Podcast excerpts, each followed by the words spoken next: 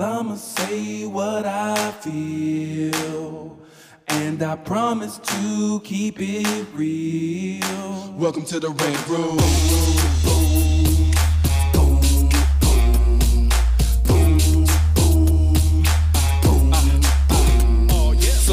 Be a rider, well you gotta be a rider Till your fears are diminishing, the doubts are behind ya. It's hard to grind in the business, got me stressed in the Red Room. We let that shit up off our chest. You know the street nerd has got no time for no caca. Sass in class, yes that's Mr. Bulakaja Never have to guess when you're listening to Hilliard. He gon' bring more game than a shark playing billiards. It's all about the craft of screenwriting. It's exciting when you turn an outline into something enlightening. Your pen and words are like bullets in a gun. Write what you feel, say what you want Welcome to the Red Room. Now, to segue Uh-oh, mhm. to another a part pivot. two, Watch her. we're going to do a pivot because we got Paul here. Yeah, we gotta get And him. Paul, we got to get him in here. And Paul, I don't know what you can talk about or what you can't talk about. Oh. What but you it's, been up to? it's been a minute and we got to catch up. Yeah. I go. Don't mention no names about the bitches. But if you could just, l- I will, I will How not can we mention educate any names. people? How if can we you want to spend your four minutes Googling, you can find all the names. how can you educate the people where you still feel good about it? That's all. so, I got your back, brother. thank you. And I'll uh, fight it. I'll the last fight an executive. Okay. I was here. I, I, I think I very briefly spoke. I talked more off mic about it. I had this idea Mm-hmm. that I'd been sitting on for a long time. It was based on a true story of the first all African American squad of detectives that in St. Louis, badass. Missouri. Yeah, after the turn of the century, Mm-hmm. they were known as the Negro Specials, and they were basically the Black Untouchables. Damn. And See, you Can you see that Wait, movie, listen. that TV show? All, I that's, didn't see all, that. that's all you got to go. All you got to. That's a mic drop. This podcast came out, and I was like, "Where's this show?" Right, like that's like the mic drop pitch. It's like Yeah. it's the Black That is- Untouchables mic Oh, drop, yeah. and, that then it's like pitch. yes, And so it was. So I had a. The first thing I did, I wrote a feature version of it because I, as soon as I learned of the story and I started researching, I was like, why has Denzel not ever played this guy? Why hmm. has why why why has Oprah not played Madam C.J. Walker? Mm-hmm. You know, our mm-hmm. country's first ever female millionaire was black. Mm-hmm. No one talks about it. You know, why why haven't I seen this? And so I was going to do it as a feature. I wrote it as a feature. I sent it to Jeff and you know my little circle of readers, and one of them was this writer producer, and, and he and I sat down he to give me notes, and I have the recording still on my phone of that day, and we mm-hmm. started talking. And he's like, "There's just too much here, and you haven't, you know, you, for two hours, it's kind of too big, and you've got a little bit of a bunch of stuff instead of one focus story." And I was like, "It's almost like it'd be better as a TV series." Hmm. And he goes, "Wait, are you pitching me the Black Untouchables as a TV Really? series?" And I said, "I guess I am." So that led to in in 20 so that was the end of 2015 and 2016 february of 2016 we went out I, so i had myself john rogers was who i'm talking about was attached as an executive producer we had Bharat Nalluri as an ep and the director and we had a um, a young up and coming actor named David nobody. Who was not going to star in it, but he was going to EP and you know maybe play a recurring role or something because Wow. he's backed up movies for the next three years. Um, so we went and pitched it to eight networks last February, Wow. and we had four of them bidding on it. Wow. And it was basically the mic drop pitch of Black Untouchables, and it's true. And you got David sitting there too. And we had David, and that does not hurt when you have that man in the room with you. And so we chose a network that was the one that we kind of all sort of laugh like they're doing TV. Um, But they were starting this new original programming channel supposedly, and they were going to throw all this money behind it, and they just loved it and they believed in it, and we were going to launch this new channel for them. So it was all you know, ice cream and hot dogs, and uh, then the development process started. Here we go. Tell the Here kids. we go. Tell the babies. And the the notes started to come in, Oh, and it started to be where's the white savior character, and it started to be can the black characters not all be so nice, and the white characters not all be so mean, and can there be less black characters and more white Wait till characters? they get to Tulsa. Well, brother, Damn. Go ahead. Go ahead. so it was it was brutal because this was like I said, I've been sitting on the story for six years. I got the man sitting across from me is the guy I never felt worthy of writing the story. You know mm-hmm. that whole thing. Look, Let me- I'm remember a you straight told me and middle-aged let me, guy. let me Yeah. cut in on that real quick too, because Yeah, this yeah. is a little bugaboo for mine. Paul showed me the very first version of this, which was intentionally a feature. Mm-hmm. My reaction after reading it was, "This is a show." Because you can't tell all this in one two-hour mm-hmm. period. This is ridiculous. But as he just said, he's like, "I'm a white guy. This is a black story." Blah blah blah blah. And I was like, "Look, uh, this thing's been sitting around since the '20s Ain't nobody touching it. plenty of black people had access to this. I am a fairly knowledgeable black person. Mm-hmm. I have had access to this. Ain't none of us made this. Step up, Right. Do- Right. your thing. Plus, Right. it's an American story. Right. It's a perfect Just American make them story. fucking. That's a St. Louis story. And I That's said, yeah. and I will say this again: anybody has problems with a white guy writing this kind of material, please refer them to me. I will handle it. Yeah, It's That's fucking true. bullshit. I had the same conversation with Bradford about him directing, you know, Tulsa. It was the same conversation. I was like, dude, ain't nobody else jumping I on this thing. told, Jump I on told. Yeah. Paul, and I'll tell anyone who puts in great material. That was the thing. The material was honest, mm-hmm. so it doesn't matter Right. Who's writing it. I, I mean, maybe on some weird cosmic level, you would prefer this to have been a Spike Lee movie. Maybe some people would prefer that, mm-hmm. but Spike had plenty of time. Yep. All these guys have had plenty of time. Denzel's had plenty of time. Mm-hmm. Wills has plenty Yeah. of time. This story is history. It's just sitting there. And this guy found it while looking for something else, and it mm-hmm. grabbed him. Yep. And he's That's got to when you write need it. to write it. That's I'm like, when When you Yeah. need to write it. None of us have been to space, bitch. Step into but my we office. Still writing space. Step so why, into my why office. can't he write that? Right. You got a problem with Paul writing this? Step the fuck into my office. And on that note, Paul. So on that, so that, that's a nice little setup for this. So then I, I pushed back on those notes, and then we had a real back and forth, and went round and round, and um, I mean there was a big penalty attached to this. I mean they they outbid three other networks, so that tells you what kind of deal was done, and they ended up saying no. This is uh, this is this is the best part. The reason after all this and and incre- unintentional but incredibly racist notes they were giving that I can Wow. tell you about off the mic. You know what I mean? I talk about 'em on. Um, they said it's just not historical enough for us.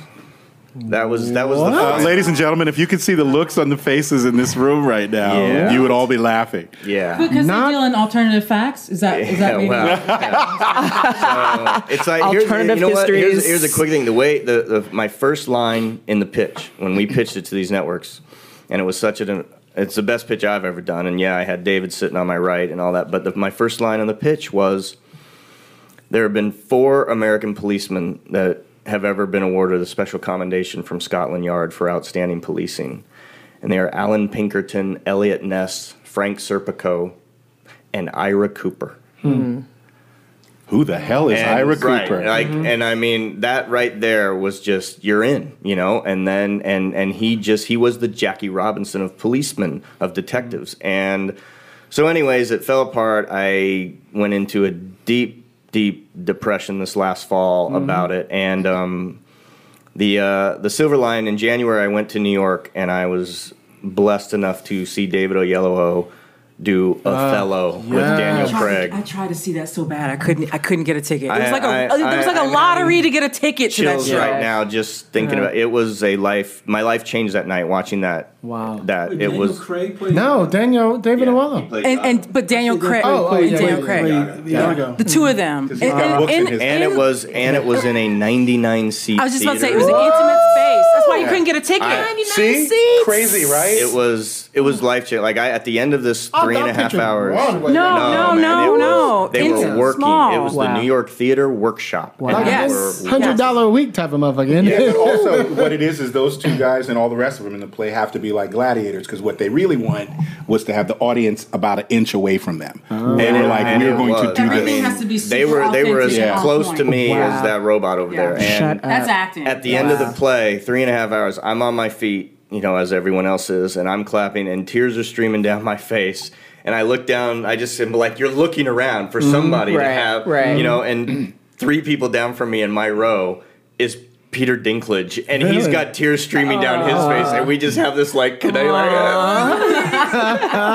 we just saw the same thing. Well, and the thing is, we all know the story He of. paid for that ticket. He didn't do no lottery. Peter Dinklage was like, I got some money. Yeah, I had no. I had to do a lottery, and I lost got a some lottery, and I couldn't get in. Get me started on a sixteen hundred dollar Hamilton tickets. That's oh. ridiculous. I saw that show too. But What's interesting is that everyone knows the story of Othello, but for some reason, the way it was done, It was the brilliant because what he did. I mean, I don't want to go off on this tangent and waste mm. time here, but what he did, Sam Gold was the director, and it was brilliant. The whole thing takes place in the army barracks, um, modern time. Oh, I was gonna say, it's a modern version. Af- Okay. Afghan War, Okay. but the entire text is the original Shakespeare. Oh, interesting. except for one moment. It's so it's going to sound crazy, but it, it it it was amazing. It worked. About 40 minutes into the play, 45 minutes into the play, and there's a whole thing they did with lighting, which was just insane. But it's all this original te- text. Until at one moment, they, they did a lot with cell phones, and a lot of the light was just the actors holding their cell phones and stuff in it. Because a lot of it takes place at night in the barracks. And then there's this one moment right in the middle of this play where they break out into Drake's "Call You on Your Cell No Phone." 'cause- way. Yeah, because he's talking about Call what's her name, and you know he's going to see her. And the yes, thank you. And um, and they go in and they do. They just suddenly they they're all singing and dancing. for like Oh my seconds. god. And it worked. Wait, Daniel Craig was singing and dancing. Daniel Craig. Oh my god! Oh, yeah, yes, and God. it You worked. have lost and then they were right back in to the story and she and it was oh god it was it was life changing it was oh, but anyways so i went there to talk to david mm-hmm. and he and i talked for a couple hours after that that night and we started to find out not only you know we had the problem with the network and mm-hmm. their notes then we found out the two of us talked and there was some subterfuge going on with some other people involved with it and we both were like, you know, the story's too important. Oh, and the other thing that happened, this is what's really sad. Once the, the network that bought it gave it back, we called the other networks that had bid on it so fiercely. And we're like, hey, this is available. And this is one thing I can't stand about Hollywood. It's like they they were willing to pay millions for this, you know, eight months ago, mm-hmm. and now suddenly they're like, "Oh wait, they didn't want it. What's wrong with it?" Uh. And it becomes it's tainted goods, Welcome you know, when somebody Mr. puts it in the turnaround. Yeah. And so we went back to USA, we went back to HBO, you know, Netflix, all the, and they're just like, hmm, I don't know. But you go to the BBC. You go to the BBC. Well, so here's what's happened. So David and I have talked, and he has said, and this is real unofficial, so nobody listening tell anybody.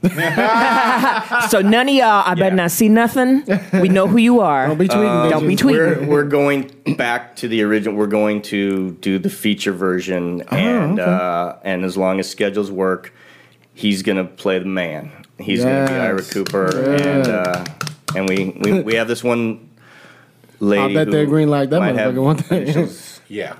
well, somebody's gonna be Madam C.J. Walker. You're gonna be very happy about. But see, this is this is this is another this, this is another thing that I think people aren't aren't, aren't seeing this. The movie, you can make the movie. Yeah. You can go find the money and make the movie.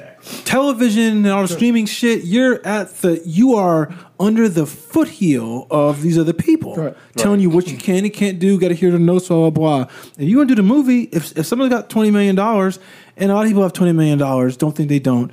Um You can know you got twenty million dollars. I'm not saying you, but Right, right, right. you go make the movie. Then you go, then you go make the movie that you want to make. Yeah. And don't and don't suffer from this shit. People saying, "Well, we gotta have this and we gotta have mm. that." It's like, no, no, no, no. See, that's the I'm making the movie. of independent what you're saying filmmaking. is Right. almost the words that came right out of David's mouth. That Yeah. night. Say that again. Say that again, Paul. I said what, what Chris is saying is almost verbatim the words that came out of David's mouth that night when we talked. Mm-hmm. Like like let's just go make the fucking movie. Yeah. The thing about Except it he didn't is say that that. when you're making your own movie, which is what you do a lot, right? When Right. you find the money, you're also the producer. That's a whole different sort of hands-on process than what Hollywood structure works. How that structure works. right, John. sorry, sorry. Thank keep you. Looking that way. um, the the the problem becomes, at least from a writing point of view, because Paul and I really were exclusively writers to begin with, right? The the strength of your writing i- is stronger. You, your position as the writer is stronger in the TV structure because television, at least up until now, it's actually shifting, I think, slightly more towards film in some ways in this respect. But until relatively recently, if they bought something, they're buying it to make it because the money, the margins are too thin, right? So all your hardest part is getting them to buy it, right? Once it gets bought, you're in charge of it basically because they bought it because of you. Right. But in movies, at least in the traditional sense, not in the non-independent sense, I write the movie, they buy the movie, they pay me a stack of money, and then they kick me out and they bring in six other people. And then if I'm lucky, they bring me back at the end for a final polish just to make sure all the crap that they like didn't get polished out during the mm-hmm. process. So the, the the rational brain in the writer doesn't lend itself to what you've described. I, I mean, I, I get that. But you're right, I mean, is what I'm. I'm ending with you're right, and I think the climate makes it more attractive to go that route. Well, see, I- well, I mean, because I look at it as like there's so many. I mean, you know, there's a project. There's a project that, that my brother and I pitched l- like last year to this woman that, uh, and she was like, and she was at a network, and she was like, I don't like the fact that the husband cheats on the wife. and I was like, Because it's personal. It but happened to me. but uh, but I said there, I, said, and I turned back to her. I said, but you know, we want this to be on your cable division. That's what people do on cable shows. And I was like, you know, if we were making this movie, I wanted to hear this line, you know, because as long as you are able to make it so that the audience is not like, fuck this, I'm walking out from that, mm-hmm. then They expect it then you're fine. You know, you kind of expect it, mm-hmm. you know, but that's not the play that happens with, with television. And I think that's just like the, I, I, I, I, don't know. I- It's just such a Well, their weird job is to say no. they- Yeah, they, they want to say no. They have to, And but- because no I- safe. And the, I think the mm-hmm. thing that hurts people out with, with film is they don't have to do anything. You know, there's no like we don't have to put Forrest Gump out. Let's wait 15 years developing it. You know, but they got to put out these shows because for whatever they get these penalties and all that kind of stuff like that. There are no penalties. Mm-hmm. Right. You, you might don't don't don't make my movie. Mm-hmm. You know, so there's a weird kind of dynamic about about what you want to do and what you should be doing and what you, and, and and what's ultimately better for you like um, as an artist. I mean, Paul, I feel your pain. Were they gonna buy this and, and, and all of a sudden start shanking you from behind and stuff like that? Or but it's like Let me ask a question. I mean interrupt. How dare you, Hold on, hold on, hold on, because it just occurred to me. Like, wait a minute, we're talking to. I mean, we have lots of, you know, working writers who listen to the show all over the world, but there's lots of baby writers who listen to the show too.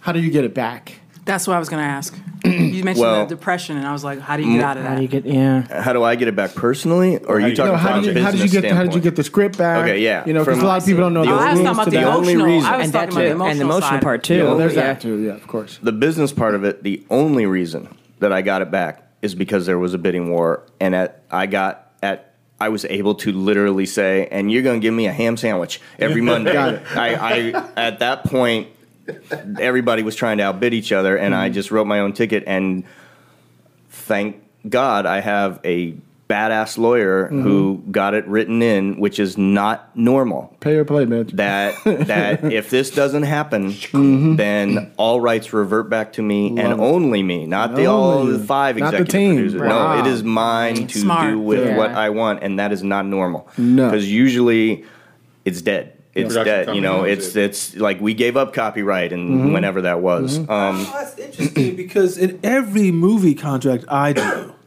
I'm putting the reversion rights in. it. That's got to be in there. Mm-hmm. It has to be because I feel there's like, um, I mean, if you I, you don't sit on it, don't sit on it. I mean, if you're not gonna do anything about it, don't do that. Now, there's a story.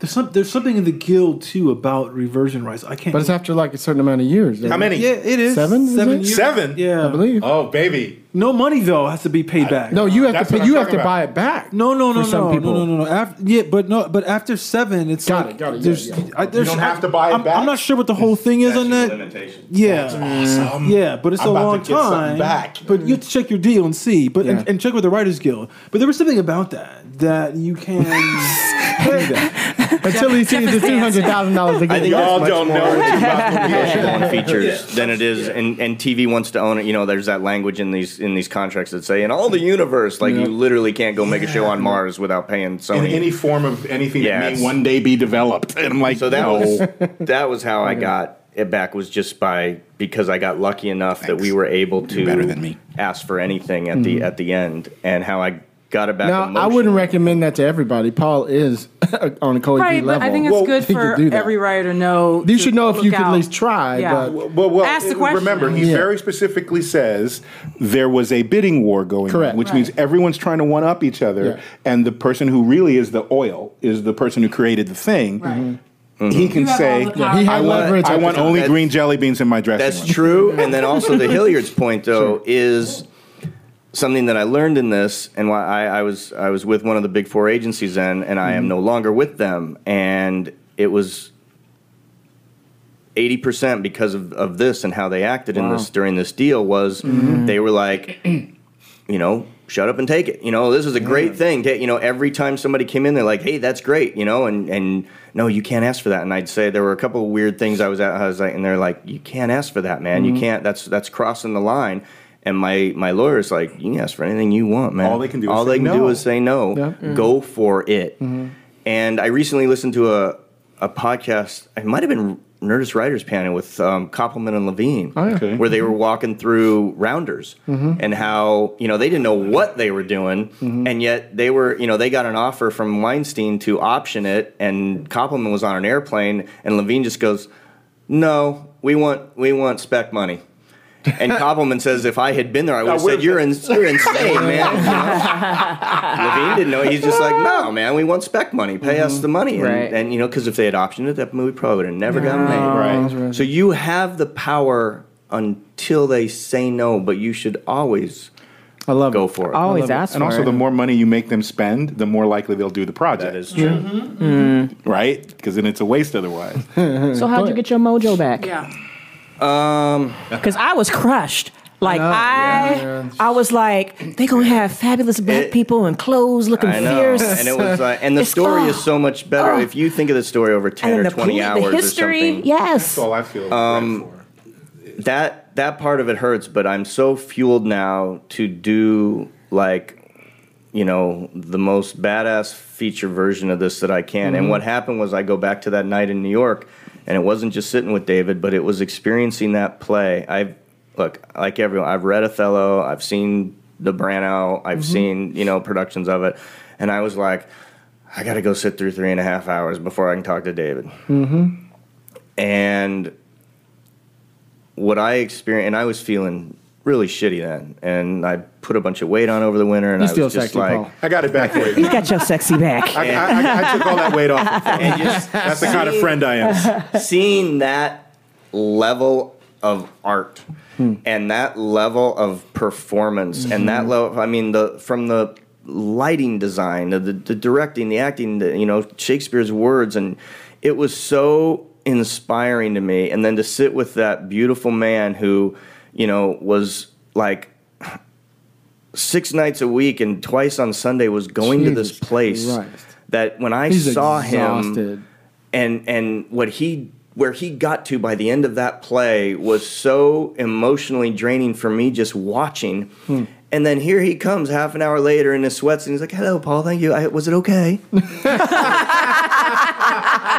yeah, yeah. It Come didn't through, suck. David. You know you destroyed it. This is why I hate them more. No, that's and it was just so I was so like that night changed me, mm-hmm. and and I, you know, what's funny is it's it's sort of happened in cycle, and it's kind of I'm starting to realize in these last few years, it's life. I went through an absolutely devastating 2015. Mm-hmm. I, I you know had this personal relationship that I thought was the be all end all soulmate thing, and and she cut my legs out from under me, and at the same time, librarians imploded, and I was stuck in the middle of this giant battle mm-hmm. between these two entities, and mm-hmm. had to keep the show afloat, and it was just a disaster. But I came out of that stronger and like, wow, I'm better than I thought I hmm. was. And I mm-hmm. and that's when I was like, I'm going to do this show. Hmm. I'm go- I'm ready to do Black 22s. love UTA at that the time. I time, love ah. it. UTA wanted me. UTA had me an offer. I had a full on offer on the table to be the number two on a giant uh, broadcast show that, that UTA packages that would have been more money than I've ever made. And they told me, take this gig. Don't nobody's going to want to buy your show about black cops in the 20s. Just you need this. And I said, no, I'm going to pitch the show. And they're like, that's you're committing career suicide if you do that. And I said, well, then I'm committing career suicide because I have to do this. And it led to what it led to in 2016, and then that having the you know the rug pulled out from under me after all that.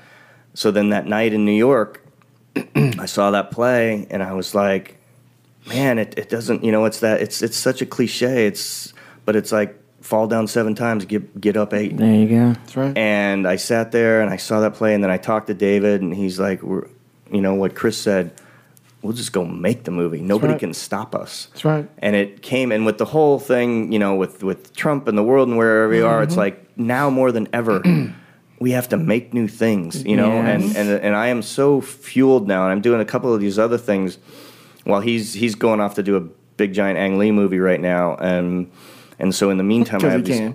I have a couple of things going, and I'm I've never been. I'm even I'm even in a better place than I was coming out of the 2015 disaster, mm. having this sort of like. I got up and I was strutting, and then I got whacked back Yes, down. It's like, oh yeah, I, for, I forgot. You can always get your ass kicked, right. but it's just how many times Right. you keep getting up. Right. And so that's where I'm at, and I, I, even though I know the story deserves 20 hours instead of two, I'm gonna give everything to that two hours. Mm-hmm. Mm-hmm. The other thing you can do is that it's a weird thing to say at the end of it because you started with a feature, and basically all of your friends said this should be a show. The process of developing the show is going to inform the way you Correct. write this new Right. feature. Right. So it's going to be a better feature Right. at the end of all Right. of this. But also by doing it independently as a feature, you don't. There's all. I mean, you can still do a show after that. Yes, Show true. be- Yes. I That's very Sure. true. Yes. Because It's the, a catalyst. mention that. the success Yes. of it. Yes. Even the non-success, because there's like two movies that are coming out that came out in the last two years that they're doing shows off of. There's a movie called Equity with Anna Gunn, hmm. which is an interesting little movie about this black, I mean, sorry, this female hmm. investment banker. This okay movie, didn't do well, but I think that they're doing it as a show on NBC. And mm-hmm. then the, um, and then Dear White People, which I, I don't think did extraordinarily well in the box office, but now it's, a, it's a, like it was okay. Well, that title, you know, it was It's like going to bring him in. Yeah, it's like a Netflix show. Yep. So Which is perfect, I Yeah. think. Netflix is perfect. Yeah. I think that's what. But see, I think that Lena told me all along that Justin wanted to do it as a, a show. Oh, really? And they they went ahead and did and, it as a and, movie. and he couldn't figure out because he had so much character in there that it, he couldn't get it right, and it was easier just to make the movie, Mm-hmm. you know. And then now he's doing the show. So okay. Okay. Huh. Interesting. And now there's a lull. I know. Just No, I, no. no. It's just the heaviness. is thinking, like Yeah. you know, for a lot of us who, are, who have this these. could be any of it. Because she's You know what passionate. Look, look. I feel that because, like, with the whole thing when I was doing the Griselda Blanco Mm-hmm. thing, and like the the feeling of we're so close, and then it just pulled the rug under. And sometimes you just want to pack the project away and not. You know, now I can look back at the Blanco project and be like, okay, I'm okay. You know, it's fine. If somebody else does it, it's fine. But Mm-hmm. when those moments when you think you're so close and it's going to happen and then it doesn't, it's devastating. And as as a creative person, you just kind of go to those dark places like it'll never happen again. And you know, it's just interesting to hear you say, you know, art will save you because I'm telling you, when I'm down, art will save you. Like, thank God, Yeah. it's that's what it's art. Look, for. art Art will save your your soul. life. Eat a bunch of Twinkies Yes. Art sit is on your the couch. soul. Art will save like your life. Twinkies No, and no couch. Twinkies and no Twinkies. couch. No. Get up. I like those. No, no, all the time. no. It's, it's the one thing that always just gets me. It's like I'll see. For me, it's paintings. I love paintings, so I'll find a painting or see something I haven't seen before, and all of a sudden, it's just like it sparks me. It just sparks. You know, like you know when the whole thing with Kreger and the thing fell apart. There's this painting called um uh the barge haul the barge haulers of the Volga. It's, it's by this Russian painter, and it's I like need, we need to introduce him to Chuck Rose, don't we? you know, it's Okay. like, uh, Okay. It's this crazy painting where it's you know set in like the time of the czars, and these people, these people have to, they- they have to pull a barge because they're too poor to afford a tugboat. It's such an amazing look at people because the human conditions on display. All these, and it's just like wow. I just look at it. It's like it's a heartbreaking painting, but I just loved it, and I was like, I'm gonna write something new now.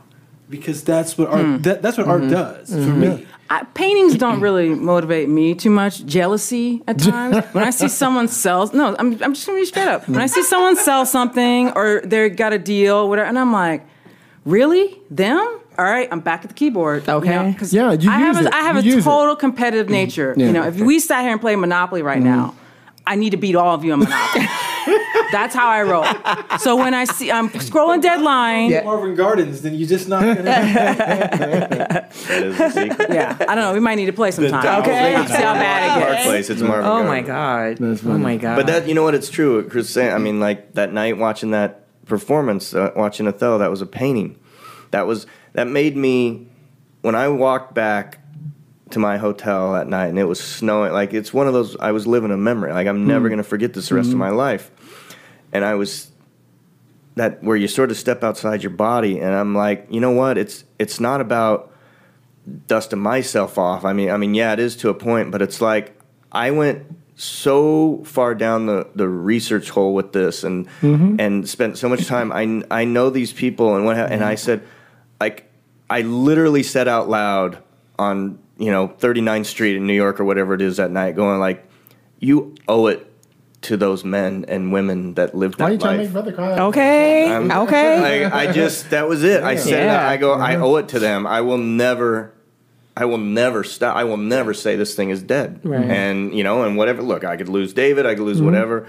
Keep going. I'm gonna make this thing because mm-hmm. I I owe it to them. Mm-hmm. The one thing though about that is Paul's been doing this a while. We've been doing this a while. One of the things I always caution people about is this is it's a heart project. Mm-hmm. You everything should be on some level a heart project. Mm-hmm. Like you shouldn't write stuff unless someone's paying you. Mm-hmm. You know, and even then, hopefully not. But you shouldn't just write stuff to write stuff. And you shouldn't be writing stuff to try and chase a trend or this is the thing that'll get you know Miley Cyrus to be in my. I mean, I, I just randomly. I'm just saying you're not writing so some star will see it Right. and then want to be in Right. it, right? Right. You're writing it because for whatever reason it pinged you. Okay. But there's a difference between me writing a really cool sort of um, this is what I would do if I was in charge of Star Trek story. And the story maybe that's in my novel or one of my plays or something like that, where I would be crushed if I presented it to Let's Make It. And we went for two years trying to make it, and then it didn't happen. Or worse, the studio takes the project from you, and it's now starring Martin Lawrence mm-hmm. instead of Denzel Washington, and it's a, a slapstick mm-hmm. comedy instead of instead of a Right. deep treatment of whatever it was. Right. Those projects you have to be precious with because the machine will grind you. So you have to be able to take the grind. It has to be worth it to take the grind. There are plenty of projects that I've come up with and devoted a lot of time to, mm-hmm. and they've got into the development process. And at the end of it, they're like, "We don't like this anymore." And I'm like, "That's because you took everything out of it that you liked. You didn't listen to me for the mm-hmm. last six months, and now it's fucking dead, Right. right? But it didn't crush me." Mm. And but there are a couple of projects if that exact same thing, mm-hmm. exactly the same time, exactly the same development process. You know, you wouldn't see me for some weeks. And my mm-hmm. wife would be bringing me hot chocolate, and I'd be sitting in bed watching Smurf cartoons or something mm-hmm. for months mm-hmm. because those are in my heart, Right. not Yeah, just my head. I think Right. that's the important thing to realize here um, for for all of us. I mean, we all go through this. You Yeah. know, I mean, you weren't you were not alone. So he know, stacked up enough chips, is what I'm saying. You've done enough stuff. Sure. although it hurts, you can. It takes a while, but you can metabolize it and get rolling again. I, I You can only get better or completely stop. You gotta I walk it off. Yeah, I you gotta recommend- give up or you Yeah. gotta walk it to off. the baby writers listening, yes, write that project, but don't let it be your first project you try to sell. Put that in a drawer, save that for project number three or five or 10 Mm-hmm. because the machine will start to grind as soon as you sell something. Mm. And if you can't, if your heart can't take what the machine might do on that project, just don't put it up there yet. I was it's just thinking. ready for it. I was just thinking about something you said earlier about dealing with your agents and stuff. I'll never forget. I used to sit at the coffee shop with Lance Black, and we would talk all the time. And and when he was writing Milk, we used to talk about him writing Milk, and he would go to San Francisco and yada yada yada. And he left his agency and went to the agent he's with. At least back then, I'm assuming he's still with him, because the other agent was like, "Why are you doing Milk?" we need to find something big, something you know that everybody would want to see. And he'd be like, "That's the thing that's moving me." He went to San Francisco, was on the set with one of his friends who was shooting something. Their agent was there, and he said to him, "So what's your passion project, Lance?" And he was like, "Like you want to know?" you know what I mean? And he told him, "I'm I'm here doing milk." He was like, "Really? Interesting." And they get into a conversation about family and all this other stuff. He signed with that dude. Left That's his it. agent, whatever.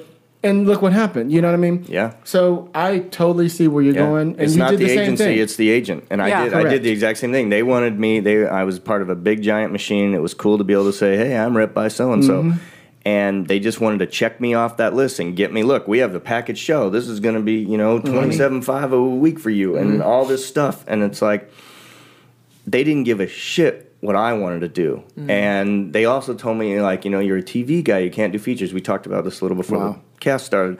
And I was just going to go agent. I have a manager who I've been with for a long time that I completely love and trust. And as I said, my my lawyer is just a killer. Mm-hmm. And I was I was just going to be happy. Mm-hmm. And then this agency, which is a smaller agency, sought me out, and they came after me. And the first meeting we had, they weren't like, "Here's what we can do for you." They were like. We love your writing. Tell us what do you want to do? What have you not Right. done? What have you? What's mm-hmm. inside your heart?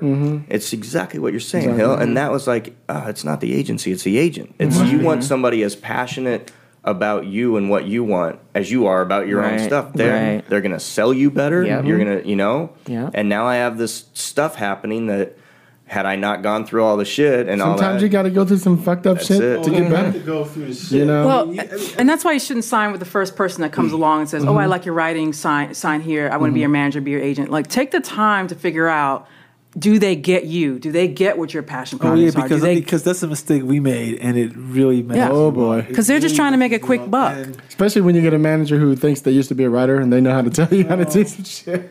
That's the the, the, the, the, the, the stories, the stories, the stories you can tell. Here's the thing.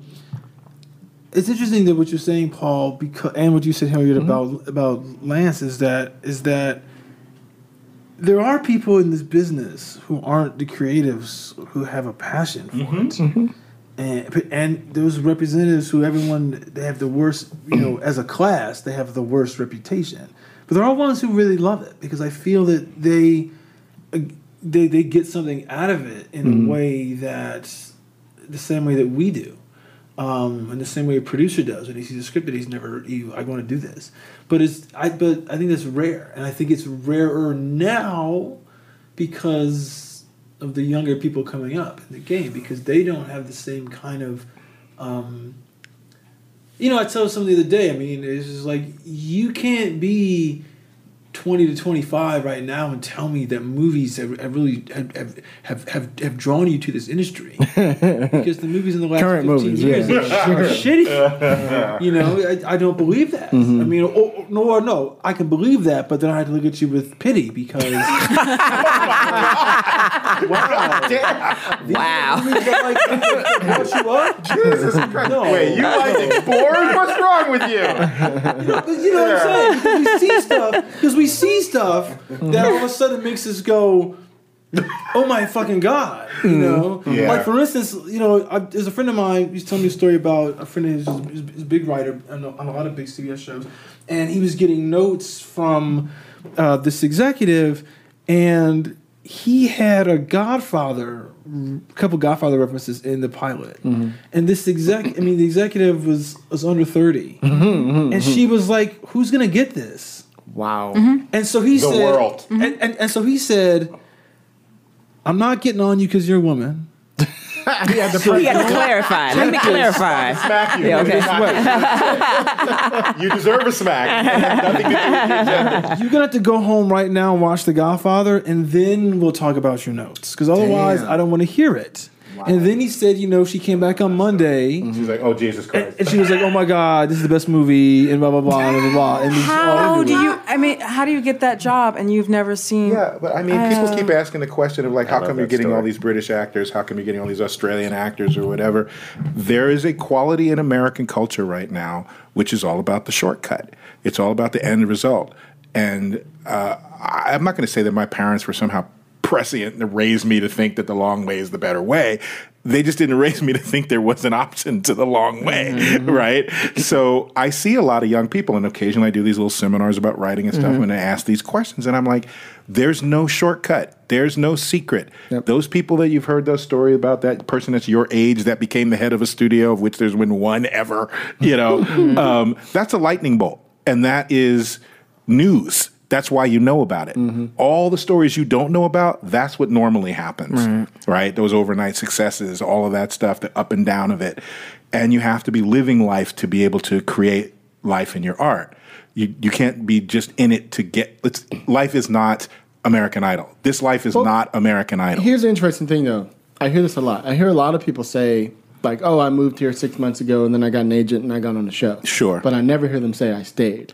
You see what Yeah, I'm saying? yeah. You can get you get in there easily first. Right. Oh yeah. and I don't want to say easily, but you can get there. There's Or so you can get your gig off Twitter or something. whatever Yeah. the fuck. started But it don't mean you're gonna show. stay. But you the know what I mean? too The is- longevity thing is a thing that I'm gonna you interrupt you. there. discipline or understand the discipline or or or, or just, I mean the setback that Paul took could, Right. could crush someone who's Yeah. like Right. 24. Yeah. I thought I had And he's a blah, blah, seasoned blah. freaking You writer. know, and it's and it's like and then you're gonna quit because you don't know that that's the game. Yeah. Right. You know, getting I mean I'm, I mean like getting your teeth kicked in on projects you love is the game for almost everybody. I mean the and you know what? Everyone will tell you there's a movie they have that didn't work. Everybody. Spielberg, Everybody. All of us at this table have had some Hitchcock, shit. the big people, Yes. whatever you know, your favorite writers, mm-hmm. Gilroy, like Aaron mm-hmm. Sorkin, whatever. They all tell you the story. It, it, it happens. Because the answer is almost always no.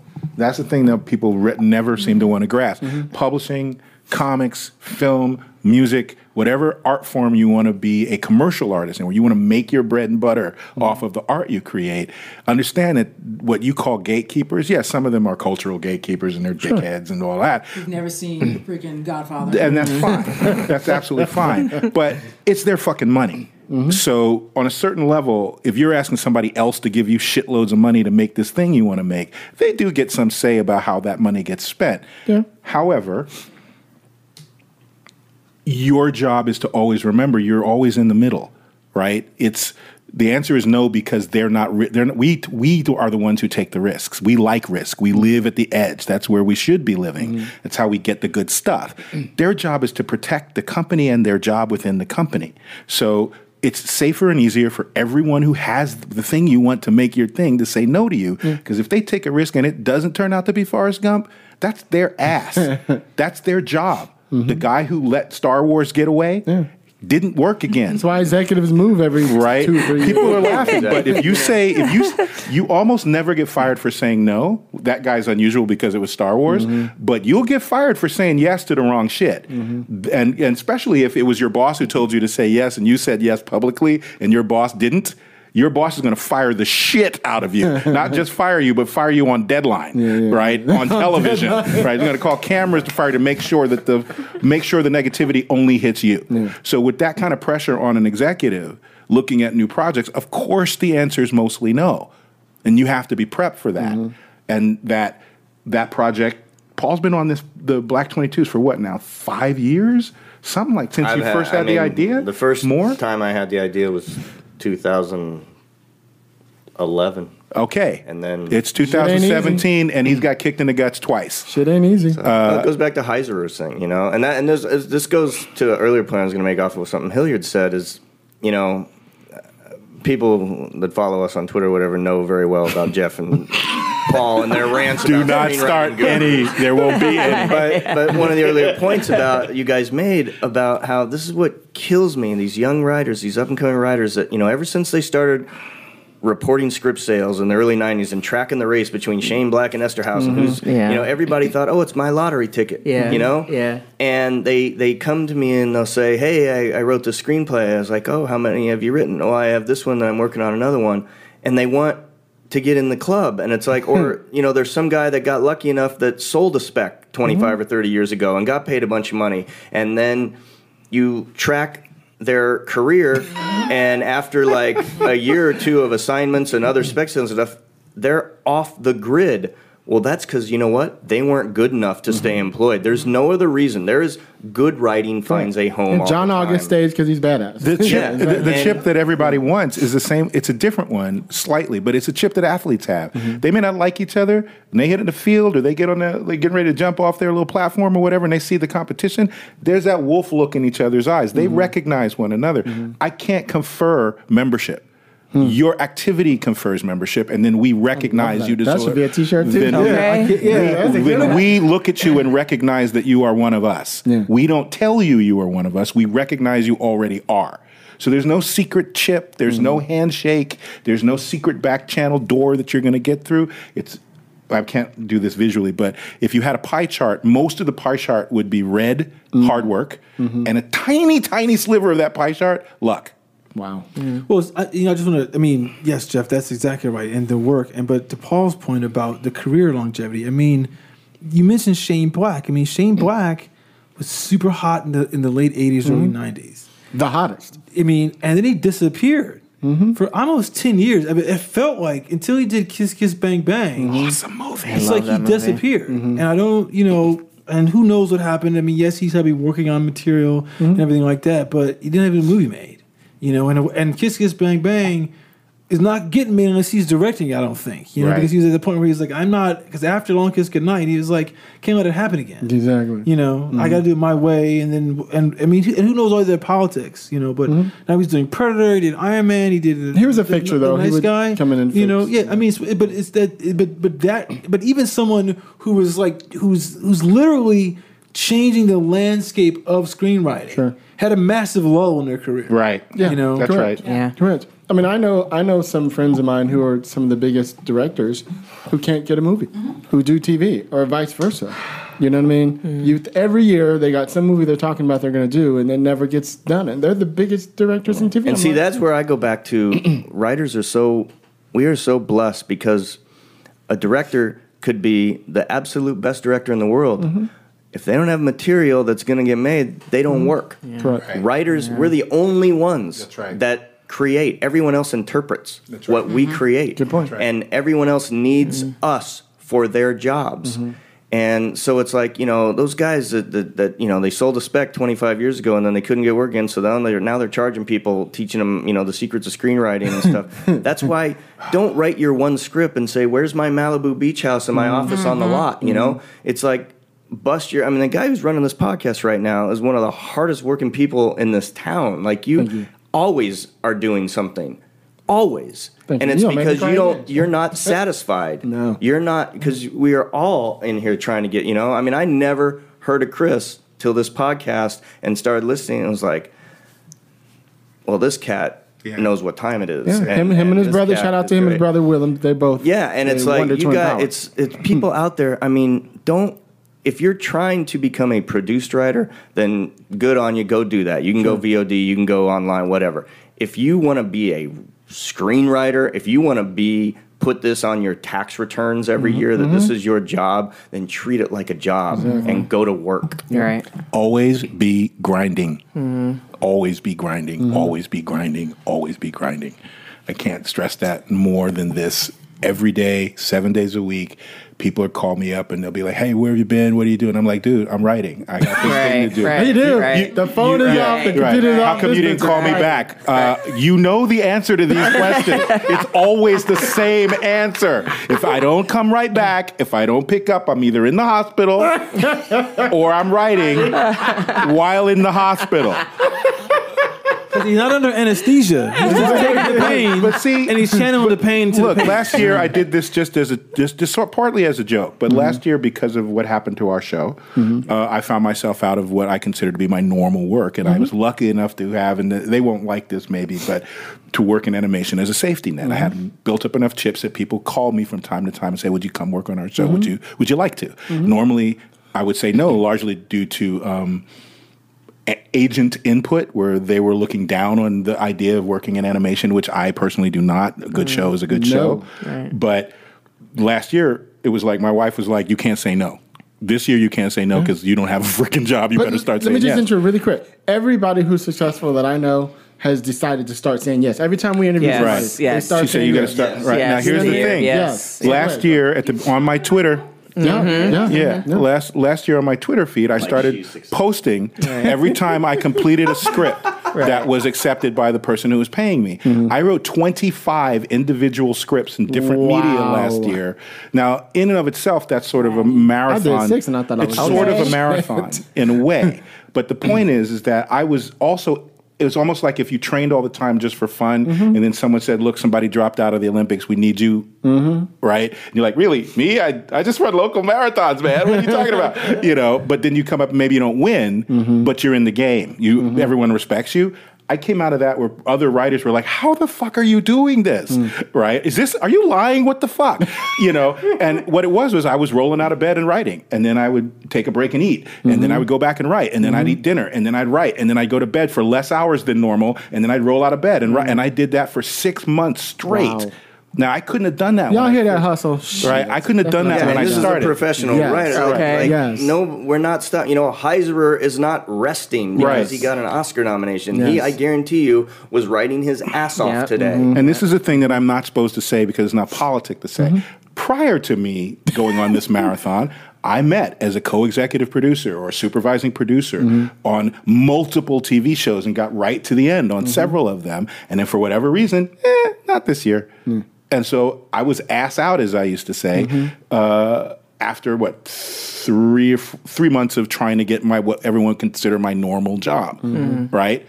I can whine about it. I can blame it on me being black. I can, in some cases, blame it on me not being gay, which is a new phenomenon. Um, uh, I could blame it on not being one of the cool kids on a particular show where my vibe was too energetic or something for them. You know, whatever. The bottom line is none of them fucking hired me, and I got to eat.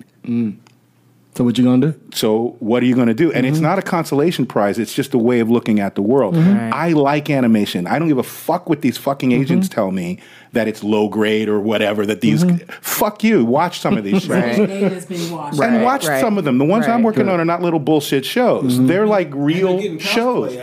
Right. Yeah, yeah. No, that, that's my secret. Uh, that's for the ladies. it's all for the ladies. It's oh. a- whether it's animation, whether it's comics, whether it's feature, whether it's Exactly. television, whether it's short stories, whether it's poetry, it's you are writing. You are keeping your instrument sharp. Correct. And these these people, like recently, somebody asked me on Twitter, "It's like, hey, I just finished my my feature. What do, what would you recommend um, that I do next, as far as getting a, an agent or you know somebody to look at it?" And I said, "What I recommend is put it in a drawer and start writing the next Write thing. the next one. and you know just Right. write because if that's your first one, I guarantee you it sucks. Right. Yeah, I don't Right. care who you are, you know. Which And- you will agree with when you've written the script five and go back Exactly, and and read that's the thing. And You're like "Oh, what you said God." earlier about if you have your your opus, the story that's the most personal to you as your first screenplay, don't send that out. Put it in the drawer and write four or five or six others till you get good. Then pull that thing back out. Fix it. This is exactly what I did. Better. My first one I thought was my opus, and then I two years later I was like, "What the fuck did I write?" Thank you. Exactly. What is this? Whose name is on this? Stuff Exactly. like that. You, this, the ideas you love when you're early, you shouldn't even be writing them mm-hmm. because you'll fuck it up. You're going to fuck it up. fuck it up. You're going And to fuck it'll be it really up. Hard to come back and look at it mm-hmm. because because your mind. I've like looked at scripts that I've written years ago, and I'm like, in your mind, all of a sudden gets back into that mode, and it's mm-hmm. hard to kind of like put it into the current mode. So it's tennis kind of like you, you have to just junk that idea or do it later. But there's Because- also there's also there's because- also. Not me interrupt you. I also, but I encourage people to get it out. Yeah. Get- if it's there, get it out because you think it might be your opus, but you keep writing. There's more opuses. Absolutely. you know what I mean? I've had five of of, them now. I thought it was just that one.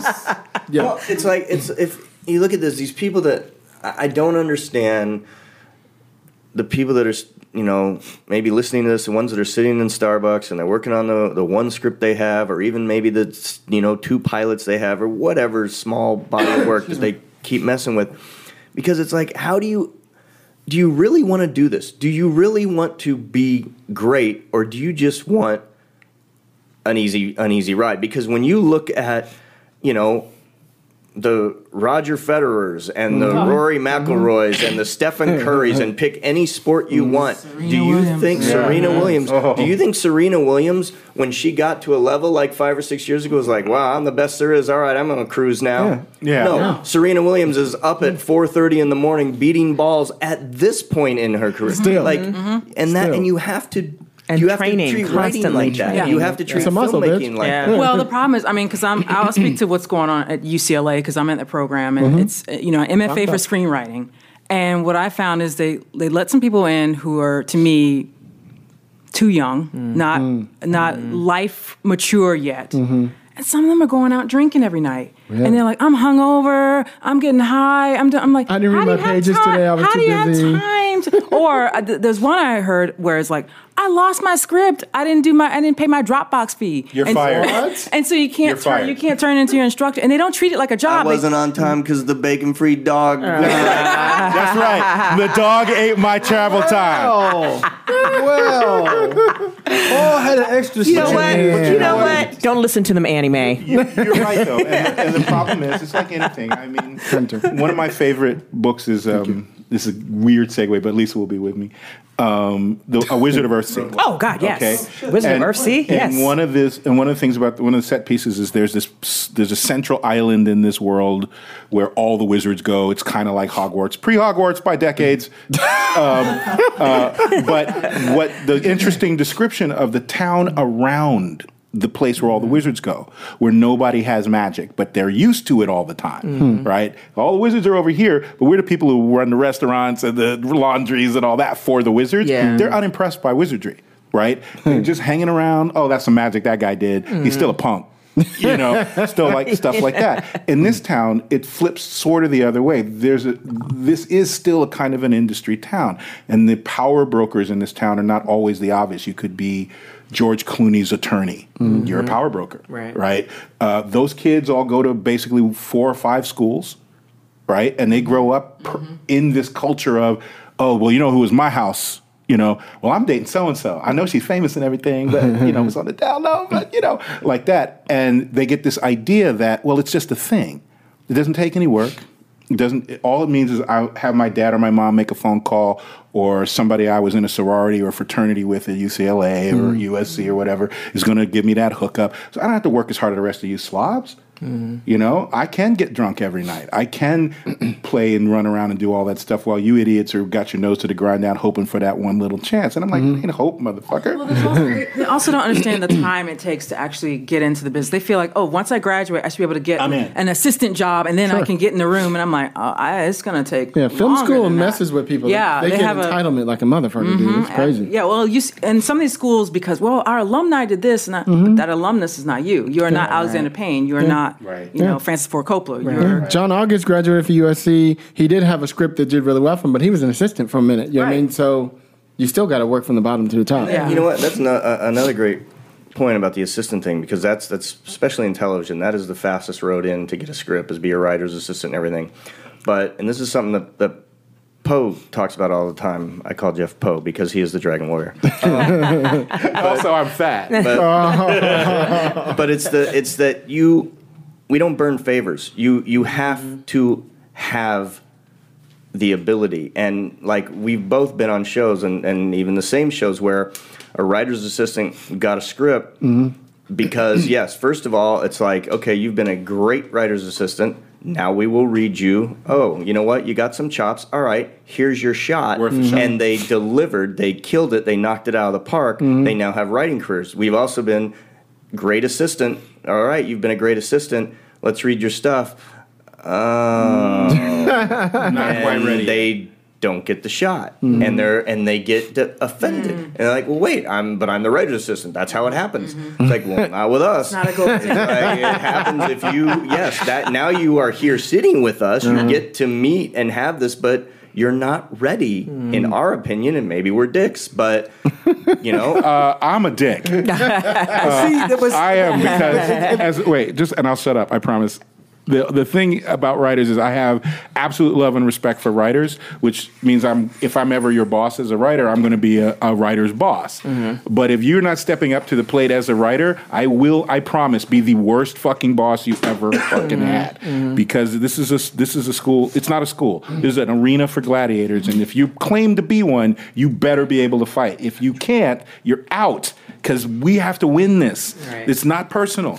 Well, I'd say the other thing with these film schools is um, I feel like a lot of the people who are about to graduate, they feel like there's some minor leagues that they're going to go to in terms of competing for jobs. It's like, no, no, no. Once you get out, this, we're all on the same That's playing right. field. So you're competing against me for a job, you're competing against Paul, you're competing against Jeff, everyone in this room for a job. And that's how, so in order for you to get a job over me, you have to write better than me. And, that's, Correct. and uh, somehow their minds are thinking, well, I only need to be able to have to do this much. It's like, no, you have to do, Unless your last name is Paltrow.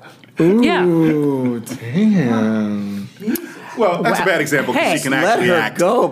A little bit, yeah. Hey, I can't stand Hey. legacies, man. I want you to have to compete. Although she can actually act, so it doesn't really work. Don't name your kids Yeah. after fruit. no. What? I mean, you know the thing about the thing about writers assistants is funny. I hear so many stories of people who the assistant is there for a couple years, and they're um, and they're like and and and and they're um, and they cause problems for the new staff writers coming in. But I think it has to do with what you heard guys that are, story. what you guys are telling me now. Is like these people had their shots. Well, they're the friend of the showrunner or Wait, something. wait, yeah, it sure. depends on And the show. didn't get it, you know- It depends on the show. I mean, There are clean, what I consider to be a clean show. Yeah, yeah, yeah. So I'm saying, yeah. There's a, there's a clean show which has a good writer, strong showrunner at the top. Basically, it's a meritocracy outside of the basic hierarchy. Paul's a number two on somebody's number one, or I'm his number two, or whatever. There's a basic power hierarchy there. But beyond that, it's tell the best story you can, make my show as best you can make it, be helpful, right? All the basic things you think of any any mm-hmm. team business, mm-hmm. right? But the unclean show is just cronies. Mm-hmm. So they must follow the mm. form of hiring. They're going to interview Paul. They're going to interview me. Maybe we even get on staff in various positions. Mm-hmm. But the real equity will be who knows the boss best. Those shows suck. They suck to be on, and frankly, I think they tend to put out a substandard product mm-hmm. because it's not based on merit. Anything that's not based on merit is going to make a lesser work, from mm-hmm. my point of view. And I've heard, I've been lucky enough not to have to directly deal with this very much, at, or really at all, myself.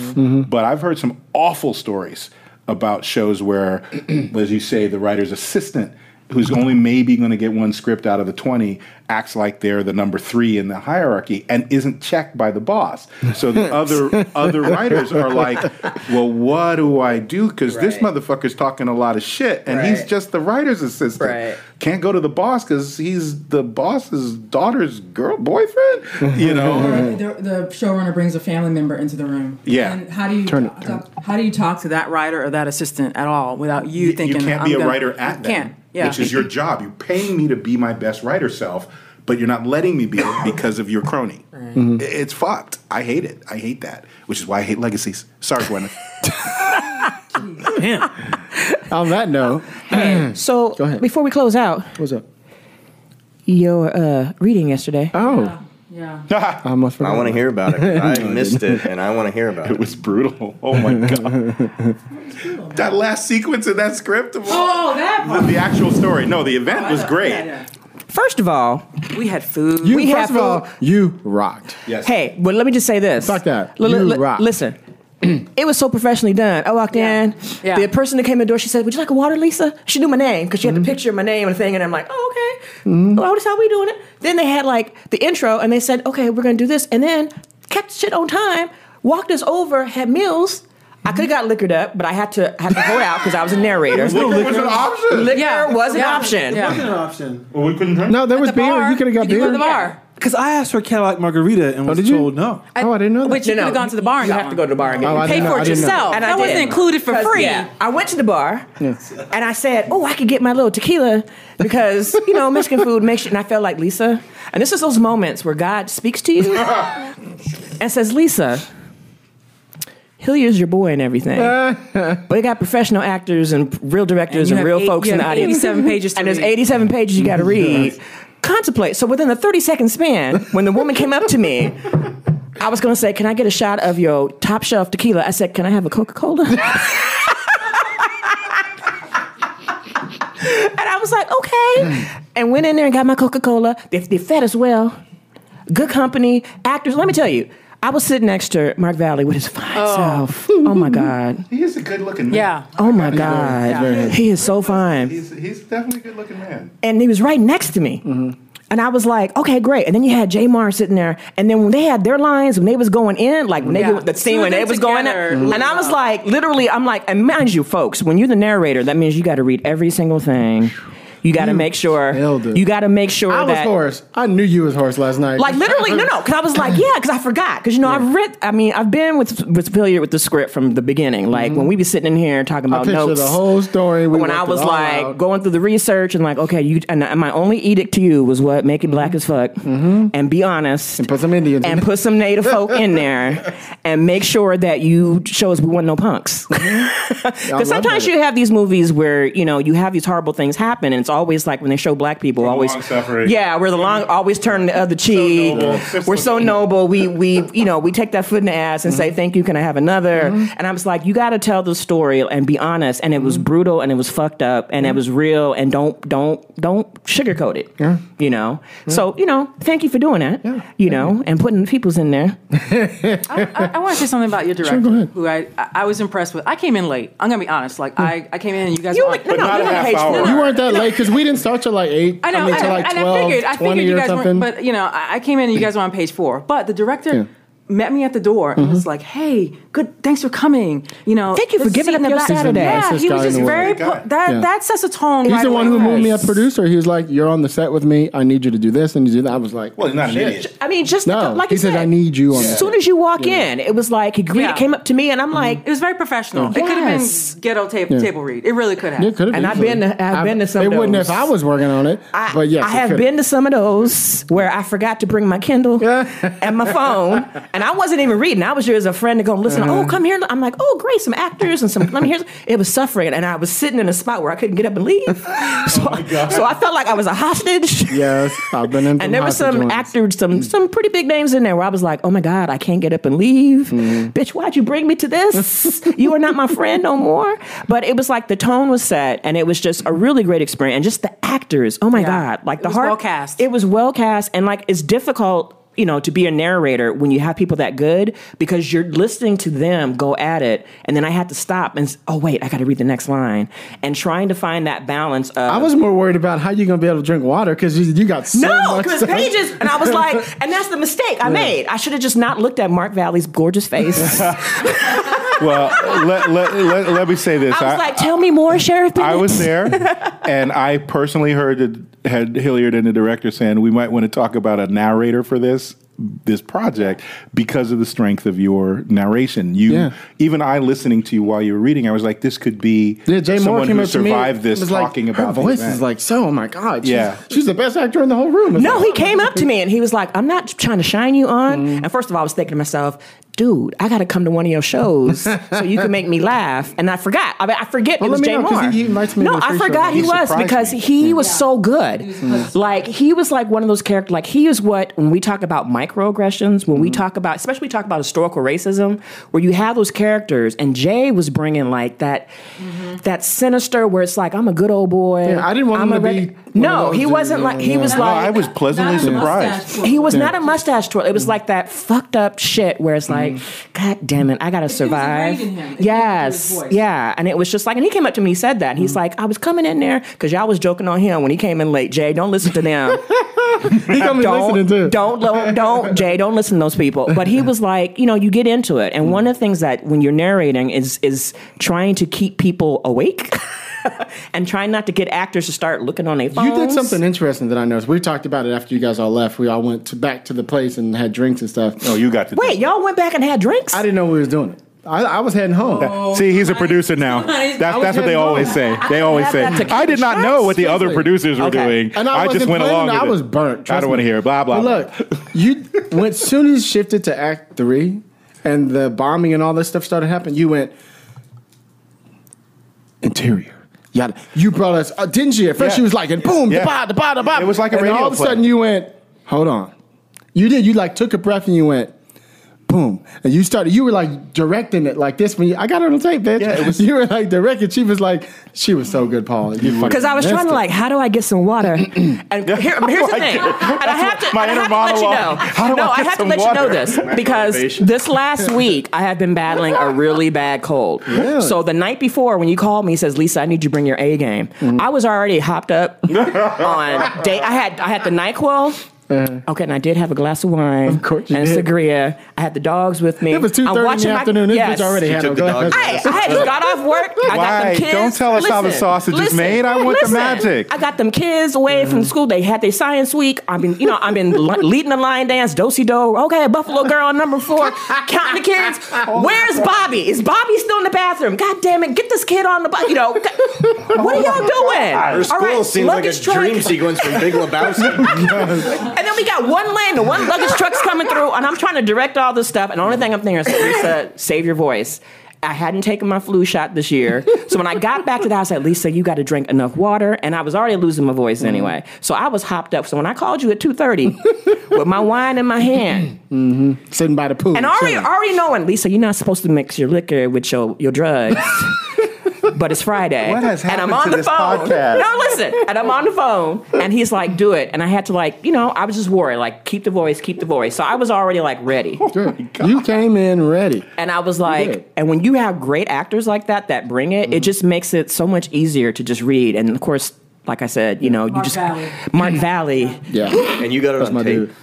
Yeah, they're gonna put together something. and not just Mark Valley. There's some other folks in there, and just the voices and like just the. Oh, well, the lady that was singing too. Oh my oh god! Oh my God, girl. That's she crushed it. That's Denora. That's I mean, look, the, the people were all. she played three people. Really, Yes, at one did, you time. see, did you see her doing that one scene? She went back and forth. I was like, oh, and they killed it. I mean, some people gave some very fascinating roles, and I mean, it's it's, it's tricky not to it's it's tricky not to be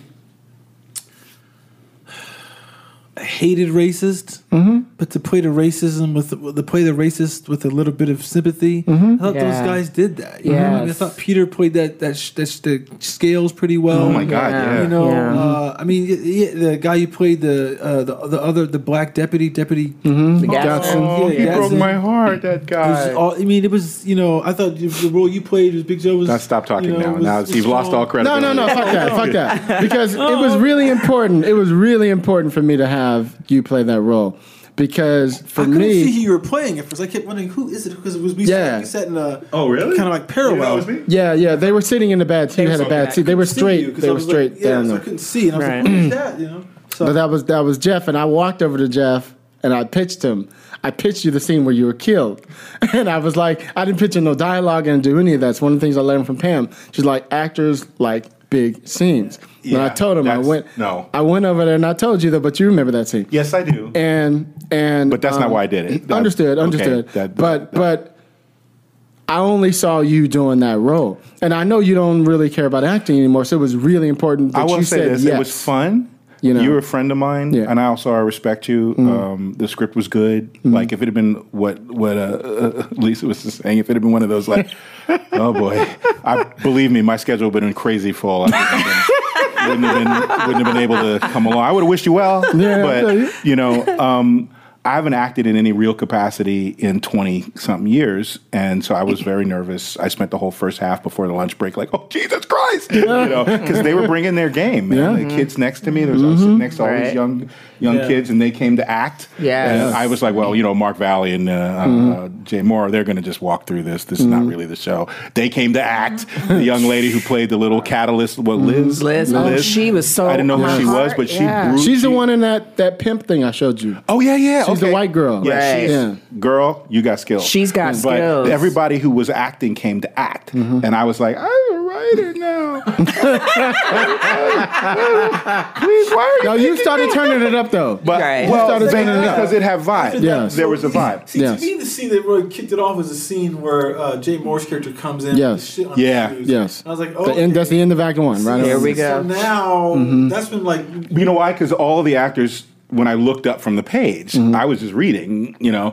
But when I looked up from the page, they were all acting with each Yeah. other. They were hitting the moments. I had not looked at the script until the day before because I'd been doing my other job that I can't talk about because of NDAs. Mm-hmm. I know. Right. But I had been writing, writing, writing, and reading, reading, reading basically up until the night before. I read Mm-hmm. it once then, read it once in the morning, get the words in my mouth a little bit. And then that was it. These guys obviously had looked at the script and Mm-hmm. came to play a bit. Yeah. And Yeah, yeah, it- it's like I always say to actors: if you suck and you're surrounded by good actors, You're gonna they're suck. not stepping down. You No. will step up, or you will be fired. Correct. I mean, who did Gaston's voice? Because that voice was. Oh, that's Mark Mark Sanders. Listen, He's a listen. soap star. He was that, great. That voice was cognac. Like I was sitting there, like I hadn't heard anybody speak. Mm-hmm. So when he first came in there, I was like, okay, let- and he started speaking for a minute there. He starts like that I was like, big- I might be pregnant. I might be pregnant. Wow. I might be pregnant at this moment because it came through like, who is this for? Like it, mm-hmm. it was like that's when I heard that. I'm like, See, that's this is the second one. I told you there needed to be a black Twitter commentary of the Oscars play by play. Like whose man is this? Yeah, When, De- but when Dev also- Patel showed up, like whose man There is also this? needs to be the women the women point of view when shit like this happens because men have this illusion that you aren't just like us. Oh, we're worse. Right? You're way worse than We us. We are worse. And therefore comical and delightful. No, no, it is worse. But the voices, man. be pregnant. I mean, I'm telling you, that voice came through with that bait. I was like, This one's for the ladies. this one is, this might be my baby daddy. So, so my question is, what's what's next for you? Guys, Yeah. You did say Yeah. Reed. What what? So there was an investor there. There was an agent from William Morris there. Really? Um, I wasn't yeah. paying attention. He was in very. He was incognito, and so they might be repping it. We'll see. that's, that's great. And then, That's so there's an investor. So we're talking about A, going to three different studios to put the money together. It's going to be a 20, 25 million dollar movie. Minimum. Mm-hmm. And then, That crazy The ending attack. alone. Oh, yeah, yeah, Ending, yeah. Is that true with the fighter plane? yes. Dude, when people see that, they're gonna fall out, Yeah. like in a good way. They're gonna lo- be like, Like Yeah. all of that stuff in there, his historical, like literally when we were going through the stuff, and like Hilliard was like, stop sending him videos. We're getting like actual testimonies from survivors. That's what I'm saying. It's brutal. There's almost too much. Like there's there's stuff in there that couldn't even make it in the script that you wouldn't believe Oh, yeah. actually We had to happened. totally tone it down. And it was like, okay, you can only do so much. Mm-hmm. But it's like a lot of that stuff. Like even we like there were moments we were going through the research. Like it was so heavy. Like I had to go and like I had to go listen and play uh, a seat at the table, Solange knows, and cry in the room. Like I can't believe these people m- survived that this. and Yeah. did this. You know. And then we act like and and Hey. and Bradley Bradford and I had a long talk about, you know, in in, in the script, Paul, um, the white folks get away with it, to which they do in all history, probably even in your script, they fucking get away with it. and so he was like, "Well, should we have him kill somebody, like maybe Scales?" And I was like. They got away with No, it, don't get too but he much of the plot away convinced me. But it's fine. Okay. But he convinced me to at least kill him off you know, because I wasn't going to, because I wanted them all to get away with it, because that's what happened. They fucking all got away with it to the ground, There was right? 37 Yes. white people and they had to the- to the laws ground. behind them to back them up. Scorched You know? like I was Yeah, like, God this happened damn. within like two or three years of the St. Louis riot. Yeah, Exactly. exactly, exactly. Like Exactly. 21, And? Chicago, Yes. and Chicago. Yes. And so, um, so I wanted it to be that, and they, like they never, they never found out who. They never, they all got away with it, and and that was the real shit. I want people to walk away with, well, where's who? The hero didn't even He kill didn't him. save the day. No, he didn't. You know. I heard, I mean, this may be apocryphal, but I heard for like years and years, like Oklahoma, like specifically wouldn't even talk about it or don't teach about it it. or anything. Yeah. And it wasn't until Never 20 happened. years ago or 30 years ago, Yeah. like there were a few people left that finally started mm-hmm, going, hey, mm-hmm. you want to know what mm-hmm. happened? Yeah. Really? Yeah. Yeah, and and then there's the the way you interview the white guys. Like that's why at the end, Sheriff Bennett says something about. Um, you know, the whites want to remember this in a way like as if that did was it ever happen, line. and the blacks are like, well, should we talk about it? or Are we going to be in trouble? Right. You know what I mean? So they had it. He was telling us that rule, Right. You know, of why we don't know anything about this story, Right. And uh, go ahead. Jeff, I don't want to be too political, but that's why you have to pay attention to who's making your textbooks for history class because For sure. that isn't just an omission. I don't have to make up a thing to cover it. I just simply don't tell you, and then you think you don't think you. Why would you? It just didn't happen. Sure. It was Never removed. Correct. And we have in Texas right now, where most of the textbooks come from, a very strong move to minimize and remove these sorts of events, including the advent of slavery in Correct. America. Uh, imported workers. Right. but Well, all those textbooks that were like, it's a war, it was a war between the states. Right. Well, The they don't they talk about Right. why. And, and what were you fighting over? it can be written off like if I say it and you see my face, you see I'm a mm-hmm. black man and I'm saying these things. But I'm not speaking as a black person, I'm speaking as an American. Mm-hmm. You have to show the whole fucking tapestry. You have to show everything. Mm-hmm. If you don't, people make dumb errors. They Right. back up into the wrong corners, they make the wrong political choices. You might be that racist who doesn't want to have that story told and it may offend you in some way. Mm-hmm. But you want the full story told. you want you want your side told too, don't you? You want all sides told. yeah, more than any, and more than anything, just to let people know, like especially a lot of people. I know when we were talking about um, the movie Get Out Mm-hmm. and how there was some, they were saying there were white people who were offended by that. They said this is a reverse racist movie, and it's like, no, just don't be like those people. Like it's very There were simple. black people in the town. Yeah, it's like, it's, and just like this, you know, Tulsa. So I like, look, what we're saying is not to beat it over people's heads. Like, just don't be like these people. This shit happened. Let's not happen again. Even though we are living in our dystopian future right now with Trump, you know, and it's like, just don't be like that, you know. Another eighteen months. And it's gonna, and it's interesting, you know, and it's interesting for me to, to read the script and hear it and stuff when you come from all those people, mm-hmm. you know. And I, I tell this people all the time when I go to places. It's like I come from settlers, I come from mm-hmm. the enslaved, I come from people who you know had genocide that got put on them. So when you come from those three backgrounds, mm-hmm. you got to kind of like you, you got to deal with that stuff. Like, all right, let's. I admit I got some settler relatives, and you know, you just deal with it. But it doesn't make me feel bad. Like, oh, I got some French and Italian. It makes me feel like, hey, you know what? Don't be like that. You know, I'm gonna be. I'm the descendant that's a lot better than that. Correct. You know that kind of thing. You know. I'm with that. That's what it's fun. I haven't seen Get Out, but it's that's one of the things that I uh, just always makes me shake my head because that keeps me from putting a gun in my mouth. when you know they say like, oh, that's that's you know reverse racism or anything like that, but then like what you're saying is no, just don't be like Just that. don't you know? be like that person. American History X. Like, mm-hmm. you know, don't be like those people. Yeah. That's not, you know, Right. I, there weren't people, you know, there, Right. there weren't, I don't remember black people going, recruiting that was a racist film. Right, It was like, that's some really bad people. Don't Yeah. be like that. Yeah. Yeah. Yeah. Don't, Don't- be don't that. be like that. Don't be like that. That what's is up. the lesson. Well, thank y'all. I appreciate all you mm-hmm. guys coming mm-hmm. and um, you know, Paul. And look at that. We got you two shows for one. Oh, we're gonna You can do it. yeah, yeah, yeah. I, I'm breaking this long ass movie. Giant hole in my writing day. Thank you very much. Well, thank you guys very much. Be up late. Where where are you at, Linnell? Uh, you can find me on Twitter at Linnell White. So Jeffrey. That's it. That's it. Boom. That's all you getting. your That's all- strange code phrases have confused me. Or if you're really, I, I don't know. I don't know if I should put this out there, but like, Just give me your address. no, no, no, no. For those of you out there like me, who I was crushed by the loss of George Michael. I'm still Uh, like, yeah. not, and they haven't buried that man, whatever. So I've been like on tw- on Tumblr. They haven't buried him yet? What? No, they have not buried him because they're still. I don't know. We need Scotland Yard on this. We need MI6. There- we yeah. need James Bond. We need Right. everybody Oh. on What are the they case. doing with his body? How are they not burying him? they're still trying to figure out what caused What his happened? death. Yeah. Are you serious? Yeah.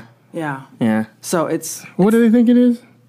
I, I don't know. You have to talk to the coroner over. Much in- too sexy for this world. I Agree. And too talented. Right. for Too this world. talented So I've been like on Tumblr. I I have a little mm-hmm. uncovering George Michael, and I've been just like Oh, that's disgusting. trying to get my blog, like blogging, like my thoughts and Right. No, you know the my way, regret. The way you stalk a star is when they're no, I'm not alive. stalking him. I'm She just like wants the paying truth. homage. Yes. I'm paying homage. Like I'm like there are all these videos that Right. are out there that I, didn't rip I up. never It's saw. Same. Yeah. The videos Live- so live performances. live performances, Yes. Interviews, and I'm just like, oh man, he was so great. Yeah, I loved him. Appreciate him. I love him.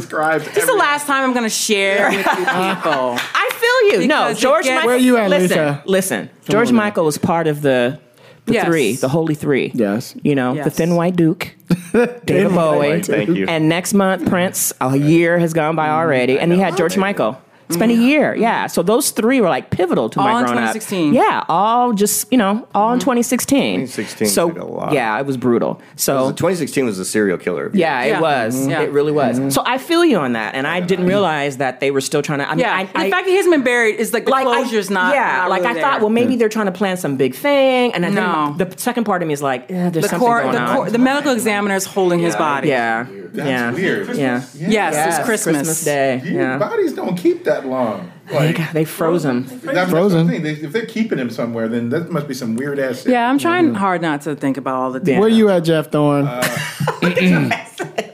Well, clearly I'm on Twitter from time to time at Game of Thorns. Uh, Game of Thorns. Oh, that way. Let me say it one more time in case that was garbled. Game of Thorns. they know who you is, bitch. um, at my website, which is about to be revamped, uh, geoffreythorne.com. And I just reconstituted um, the Genre 19 Twitter and the Winterman Books Twitter. yes. Sell it. Um, all of those places uh, for Mosaic. updates. And mosaic. Yes. Mosaic uh, comes out next Wednesday, but it will be too late for this, I think. I'm dropping this tomorrow. Oh, really? Yeah. So this Wednesday, go get you some mosaic. And if you haven't read this comic, get on it. Yes. Because no, what one of the great things about it is it's a slow burn. You read those first couple issues and you're like, okay, okay, and then it starts to suck you in. Mm-hmm. And yeah, Three, like you said. Almost Yes. like it's my job to do that. Yes. Level electronic. Yes. Yeah. Uh, you can get it on Comixology. Comixology or on Amazon.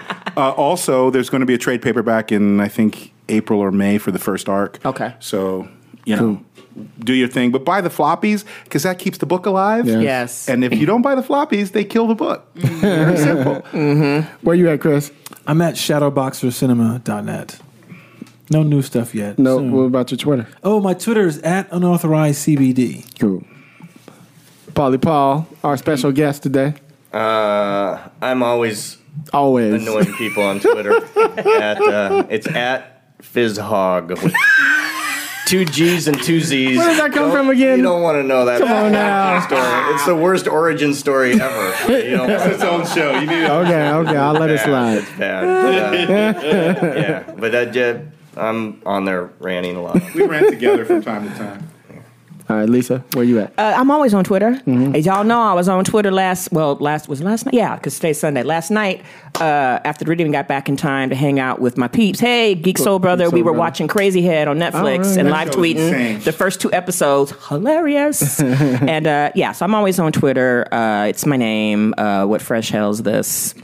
That's what's. And uh, yeah, come find me, come holler at me. I will be down in Florida in a couple of weeks at ICFA, the international um, international festival for the creative something whatever's fantastic in the art Sorry, the mm-hmm. international conference for the fantastic in the art So that's where all the academic people get in. And they talk about sci-fi, but really it's an excuse for me to hang out with all my friends. Okay, cool. So yay, And I'm your host. Go ahead, I was gonna say and drink a little bit. yeah. Tequila on. Yeah, like. Orlando. No, I'm pretty. I'm pretty mild. I'm pretty mild. But when I drink, it's high quality. You couldn't even get through a table read You without didn't get looking to at a the table room. without wine. I no. I was thinking. I'm. It's for Hilliard. You drank for Hilliard? The one no, person who no, I doesn't didn't. drink. No, right? I said no, not to drank drink the. two I didn't. I oh, didn't. I decided toast. not to drink the, the shots Exactly. Okay. for Hilliard. But on another normal day. oh hell yes, See, no. top shelf, No. Funny. top. Where are you And at, Hilliard? I am your host, Hilliard Guess. You guys can find me on Twitter at Hilliard Guess. Follow the show, Screenwriters RR on Twitter. Any questions, screenwritersrentroom at gmail.com. Um, we probably gonna get some mail because y'all was saying some shit.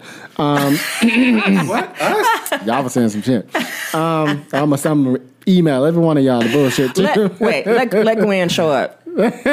I got something for her. if She should. exactly. little, uh, uh, you better start bleeping out some stuff. We don't ain't bleep bleeping out out nothing. nothing. We I said bleep she out could act. nothing. This is raw shit. We they, we don't bleep out nothing. Unfiltered. I complimented an actress, a very talented actress. Um, any questions, screenwritersrentroom at gmail.com. Um, the hubby's calling me. And what else? Oh, follow us on Facebook. Mm-hmm. Uh, give us a five star review on iTunes. We need that for the metrics. And everybody, please join in with me. This will be a two part episode. Yes. Yes, sir.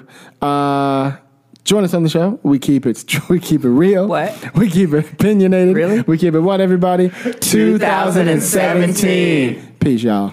Ciao. I'ma say what I feel. And I promise to keep it real. Welcome to the Red Room.